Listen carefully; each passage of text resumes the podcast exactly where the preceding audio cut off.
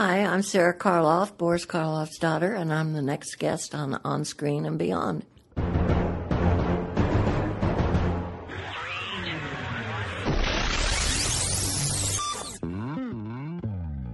On Screen and Beyond, an inside look into the entertainment world featuring interviews with people from the movie, TV, and music industry, news on upcoming TV and DVD releases, and the rumor mill. And now, here's the host of On Screen and Beyond, Brian Zemrak. Thank you for joining us for another episode of On Screen and Beyond. This is episode 277 of the weekly show that keeps you updated on what's coming your way as far as upcoming new movies, remakes, sequels, and TV and movie DVD releases, as well as our interview segment with a guest from the movie, TV, or music industry. This, like I said, is episode 277. It is the last episode of Season 6, and starting in September, we will have brand new episodes of On Screen and Beyond coming your way for our 7th season. That's right, September. We're going to take a 2-week break here, and then we will be back. And as we move into the 7th season of On Screen and Beyond, we're heading toward our 300th episode. And I want to make 100,000 people listening to On Screen and Beyond per day as our peak, okay? We are up, we're over 92,000 people as our peak, but we want to make sure that we hit that 100,000 mark. And, If it'll help us get more people on the show. It's all a numbers game, really. So the more people we have listening to On Screen and Beyond, the better chance we have of getting some really great guests coming your way, as we always have, and we can continue that. So I hope you can get some friends to listen to it. Somebody suggested that we have a day where we just turn around and we say, okay, this is going to be the day, because we're growing toward that 100,000 in a day. But everybody seems to be, every other day here, people are doing it more and more, listening to On Screen and Beyond, downloading more episodes and everything. So maybe we'll do that. Maybe we'll come up with a date and say, okay, let's all get on Screen and Beyond and download episodes and, get the word out. But we'll figure that one out. But anyways, that's what we're shooting for. So help us do that. Tell more friends and get more people involved listening to all these great people who we've had on the show. We've had over 276 people. This week is 277, and the guest is the daughter of Boris Karloff. That's right. Boris Karloff's daughter is going to be here, and I had the opportunity to see a presentation that she did, and she showed home movies of her father, and we all think of him as the Mummy and the Frankenstein's monster and all that sort of stuff, but it was kind of neat to see these home movies where he had the makeup on, but he was interacting with people and friends and everything, sticking his tongue out, and it was just really, so if you ever get a chance, Sarah Karloff, if she's in your area, be sure to go check this out and listen to her presentation, because it's really great to hear all the stories she has. And I had a chance to sit down with her and talk with her, and now she's a guest on Screen and Beyond. So we hope that, even if you don't get a chance to hear the presentation, that you're going to be able to get it, part of it right here at On Screen and Beyond. So Sarah's going to be coming up in a few minutes. Sarah Karloff, so many things her father did, Frankenstein, The Mummy, and, of course, How the Grinch Stole Christmas. He was the narrator for that. So just a lot of good stuff. It's coming up in a few minutes right here on Screen and Beyond. Well, we're going to be getting into remake madness. This weekend, I had the opportunity to see Casey and the Sunshine Band. If you ever get a chance, be sure to see it, because him and his band do a great job. And, he was joking about how he was getting on in age and, and how he's grown over the years. But he still puts on a great show. So if you get a chance to see Casey and the Sunshine Band sometime, be sure to check that out. All right, what do you say? Let us get into Remake Madness next, right here on Screen and Beyond. Please hang up and try again.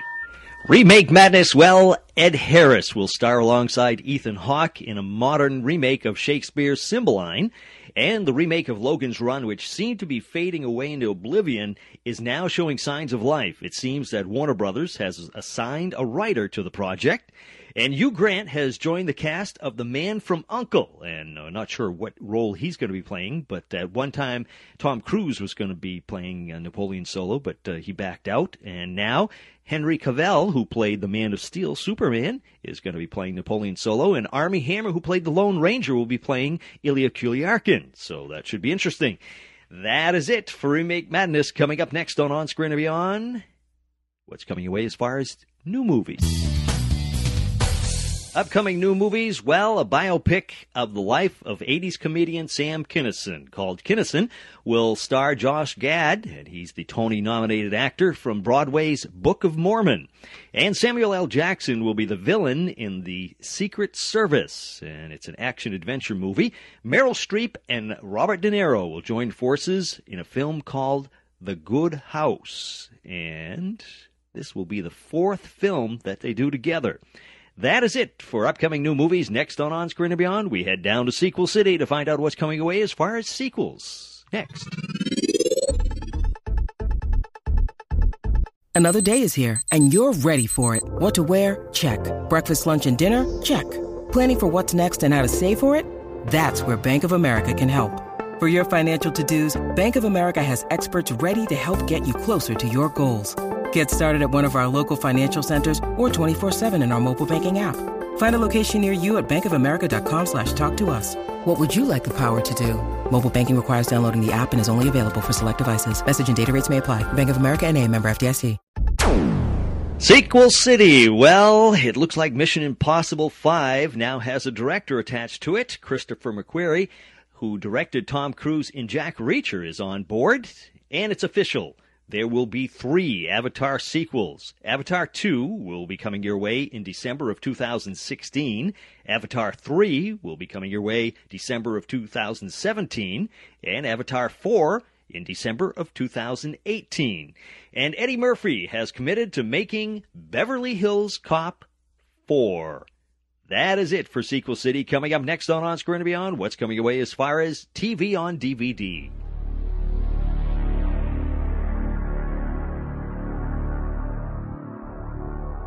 TV on DVD, October 15th, look for Anger Management Volume 2 with Charlie Sheen to arrive. And on October 17th, HBO releases its TV movie Behind the Candelabra with Michael Douglas and Matt Damon to DVD and Blu-ray. And HBO's Game of Thrones Season 3 will hit stores on February 18th, 2014. That is it for TV on DVD. Coming up next on Screen and Beyond, what's coming your way as far as movies on DVD. Movies on DVD, we got some classics coming your way here, but right now we're going to tell you about, on September 10th, Brad Pitt will fight zombies on Blu-ray and DVD as World War Z arrives, and The Hangover 3 will stagger into stores on October 8th, and in November you can get the James Dean Ultimate Collector's Edition set on Blu-ray, and it's going to include East of Eden, Giant, and Rebel Without a Cause. Some classics for you. That is it for movies on DVD. Coming up next on Screen and Beyond, let's take a peek at what's coming away as far as TV time. TV time, well, Ellen DeGeneres will host the 2014 Oscars, set to show on ABC on Sunday, March 2nd. And Amber Tamblyn will join the cast of Two and a Half Men as the long-lost daughter of Charlie Harper.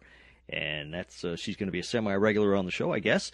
And on that's going to be returning on Thursday, September 26th.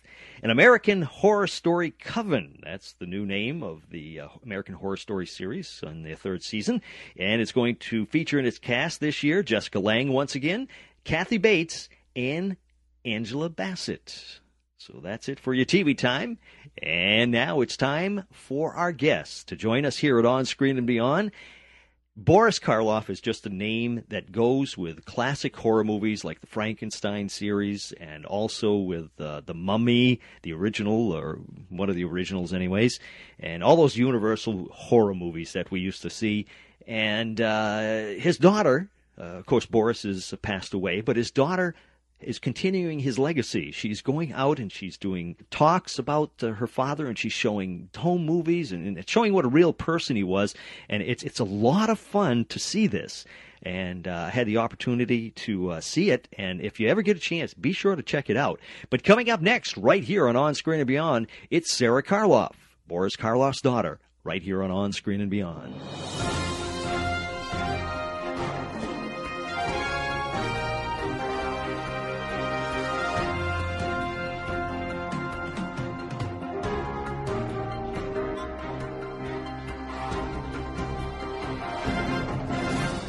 Today on Screen and Beyond, we pay tribute to an actor known as Boris Karloff, who, as many of you remember, for his portrayal on horror films, most notably Frankenstein, but also as the voice of How the Grinch Stole Christmas.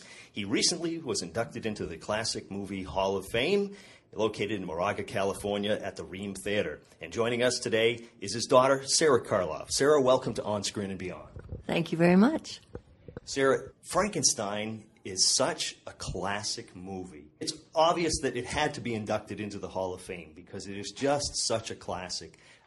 How do you feel after all these years about the movie?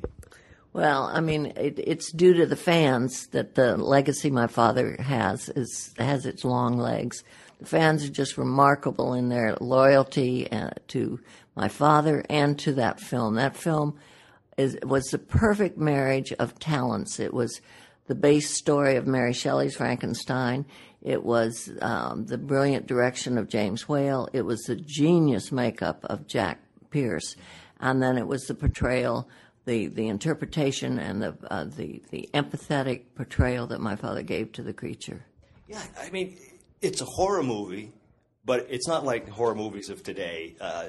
You know, you have no feelings for the characters that are in these horror movies now. But Frankenstein was one that you felt for the creature. It wasn't his fault.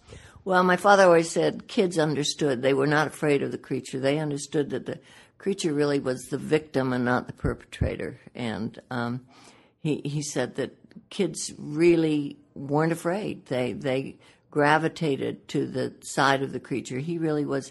He was pushed into the behavior patterns that he adopted. He was the victim. Now, obviously, you didn't see him in the original Frankenstein, but I understand you were born when he did the Son of Frankenstein. I was born on my father's 51st birthday while he was making Son of Frankenstein.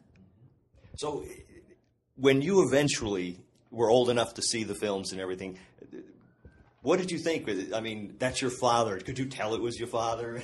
I knew it was my father, whether or not I could tell it was my father. Actually, the first time I saw Frankenstein, I was 19 years old, and I saw it on television in my living room, my family's living room, all by myself. And by that time, I'd heard so much about the film, I watched it rather studiously, and I enjoyed it. And I really thought, so that's Frankenstein. I noticed on the film, in the opening credits, it does not mention your father's name. It just says the monster with a question mark. Is there any place else in the film that it that on the end credits or anything? I didn't notice that. Did they mention his name? In the end credits, it does indeed have my father's name, but my father wasn't even invited to the premiere of Frankenstein. He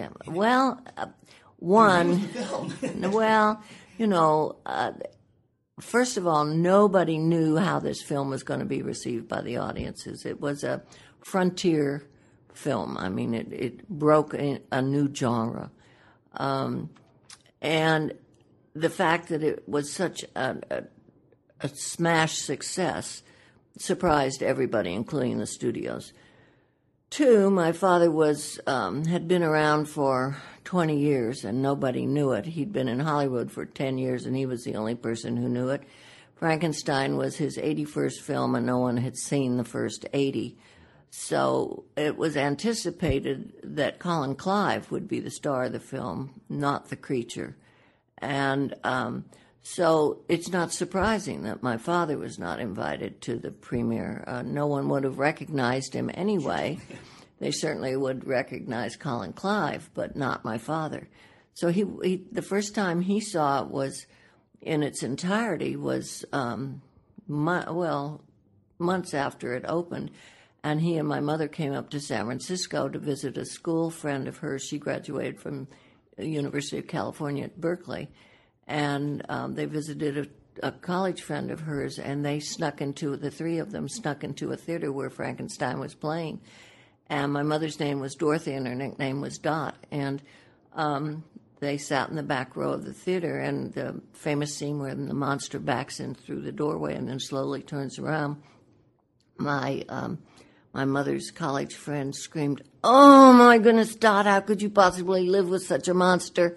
And, of course, they had to leave the theater. So even then, my father didn't get to see the whole film. When you need mealtime inspiration, it's worth shopping Kroger, where you'll find over 30,000 mouthwatering choices that excite your inner foodie. And no matter what tasty choice you make, you'll enjoy our everyday low prices, plus extra ways to save, like digital coupons worth over $600 each week. You can also save up to $1 off per gallon at the pump with fuel points. More savings and more inspiring flavors make shopping Kroger worth it every time. Kroger, fresh for everyone. Fuel restrictions apply. Now, I have all kinds of questions, as you can see, written down here. But after watching the Q&A that they had with you, I could have added 3 more pages because watching the home movies that you brought in and the interview that has been rarely seen, there's just so many things that come out. And we're so used to seeing Boris Karloff as the monster. But the funniest thing that I saw was when he was in total costume and you saw him joking around, sticking his tongue out. It was just amazing. And I got to thank you for bringing those because those were so great to see. Oh, well, I love to share them because, first of all, that footage contains the only known to exist color footage of my father in the Frankenstein makeup. They were taken on the set of Son of Frankenstein.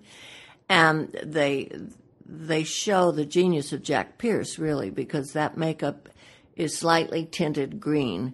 And he knew that if the makeup was tinted green, in reality, in black and white, it would show up on screen as a deathly gray, which was the intent. That was absolutely ingenious on Jack Pierce's part. This color home movie footage shows that. That's why, to this day, many manufacturers make the toys green. Yeah. It also shows that my father had a lovely sense of humor, which he did, and it also shows he had a wonderful relationship with Jack Pierce, which he did. And they had spent hours and hours and hours developing the makeup Jack Pierce had, working on my father. And then that makeup took over 4 hours to put on every morning and almost that long to take off every evening. And that film took 18 weeks to shoot. So it was gruesome. And my father was already, had been a starving actor for 10 years at that point. And he lost 25 pounds during the making of that film. And he could not afford to lose 25 pounds. So that, between the home movies and the interview, you learn a lot about my father, the man, and a lot of questions are answered about how long it took to put on the makeup, did he mind being typecast, and what his real relationship with Bela Lugosi was. If anybody ever has a chance who's listening, and Sarah is going to be doing a presentation, be sure to go see it because it is just, it's so fun to watch. And we learned so much. And you mentioned your father's sense of humor. In those clips, you had said that he had shaved his head for a movie. And then he did something else. So can you let us know about that? He had his head shaved for the role in Tower of London. And one afternoon, my mother left me in his care. And he thought it would be cute to have my head shaved. My mother didn't think it was so cute, but in the home movies there are shots of me with my head shaved also. It wasn't adorable. Now, like I say, we always remember your father for Frankenstein, The Mummy, of course, all his horror movies, but he actually was an actor who did a lot more than just horror films. He did a lot of other films, and he did them very well. Scarface, for example, and The Body Snatchers. Right? Yeah. He did in excess of 170 films. He did a huge body of radio work. He had 3 television series of his own. He did 20 plus children's albums. Hans Christian Andersen recordings, Rudyard Kipling. wonderful, wonderful pieces of children's albums. He did Radio Digest, 5-minute excerpts every day for years for Reader's Digest on the radio. And then he did a lot of Broadway. He did Arsenic and Old Lace that ran 500-plus performances. He did The Lark opposite Julie Harris, and he was nominated for a Tony. He did Peter Pan. He loved doing Peter Pan and having all the kids come backstage afterwards to try on his hook. He embraced the new medium of television. He moved back to New York in 1949 when television was in its infancy, and he loved the challenge of live TV. He was a guest star in all the prominent shows of the day, and it got him to be able to spoof his own boogeyman image on some of the shows like Carol Burnett, etc. And he had a grand time in television. But he did legitimate theater, television, radio, recordings, and then film. And some of the films he did later were like the remake of The Raven and the Comedy of Terrors with Vincent Price and Peter Lorre and Basil Rathbone. And those old men had the best time on the set spoofing their own boogeyman images and playing practical jokes on one another. And they liked each other, they respected each other, and they had a good time being the icons of horror and having great fun doing comedic roles, spoofing their own images. I mean, he truly meant it when he said he was the luckiest man on the face of the earth, being able to spend his life doing something he passionately adored and then be jolly well paid for it. Yeah. But he was most proud of the work he did as a founding member of the Screen Actors Guild. Right. Yeah. And his card number was number 9. So he felt it was most important to give back to the profession that had been so good to him. In those days, in the early founding of SAG, that must have been a little... It was goosey. Yeah. It was very dicey. My mother told the story that when the couples would of the founding members would be at a party together, they'd dance by one another on the dance floor and whisper, meeting Tuesday night at so-and-so's house, because it was very dangerous. These men ran the risk of never working again. They were forming a union against the all-powerful studios. But these actors felt it was important to give a voice to the actors who had not yet reached a position in their profession to speak out on their own behalf. And it's benefited so many actors since then. And the actor he was and the person he was is just, it's no doubt he had to be inducted into the Classic Film Hall of Fame. Thank you. I want to finish up with just one more thing.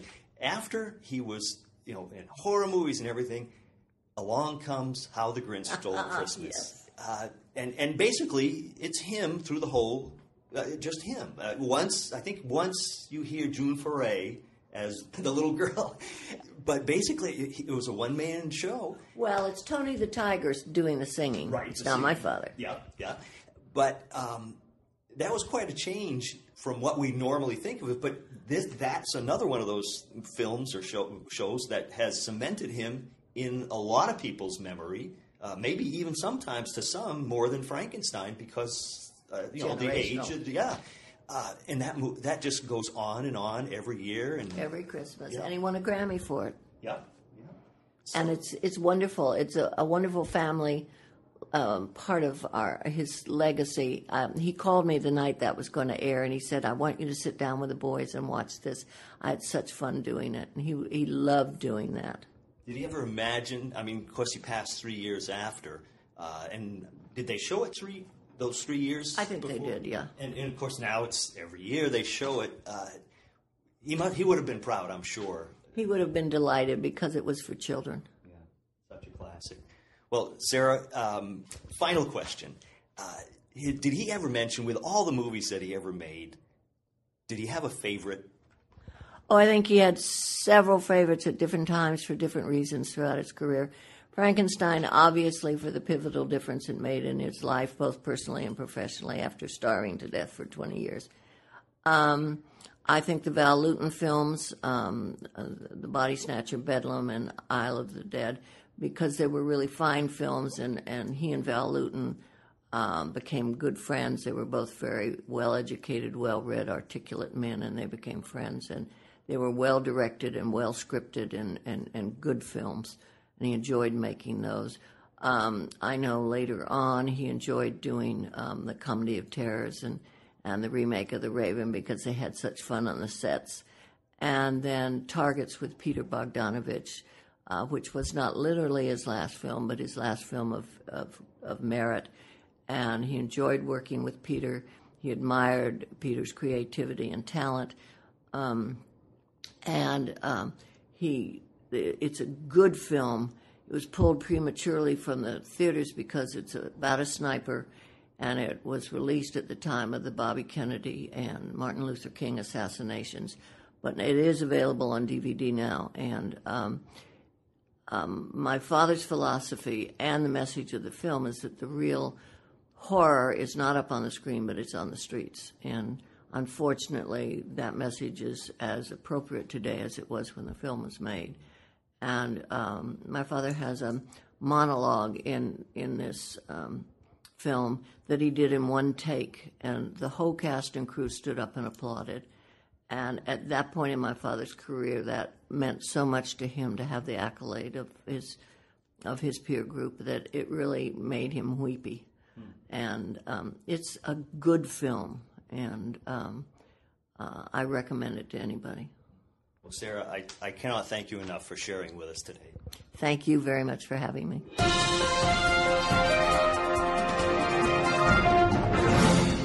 A big thank you going out to Sarah Karloff, daughter of movie legend Boris Karloff, and all the information she gave us about her father. It's just so interesting. He was such a great actor.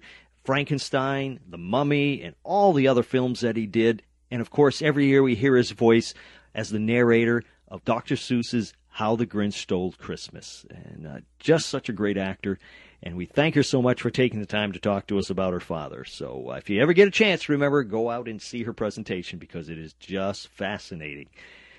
And that just about wraps up another season of On Screen and Beyond. That's right, 277 episodes so far, and we've got more to come. We've got some great guests lined up for our 7th season, which starts in September. We're going to take a little break here for a couple of weeks, and then we're back with more great guests. So I hope you're going to keep listening. Tell a friend.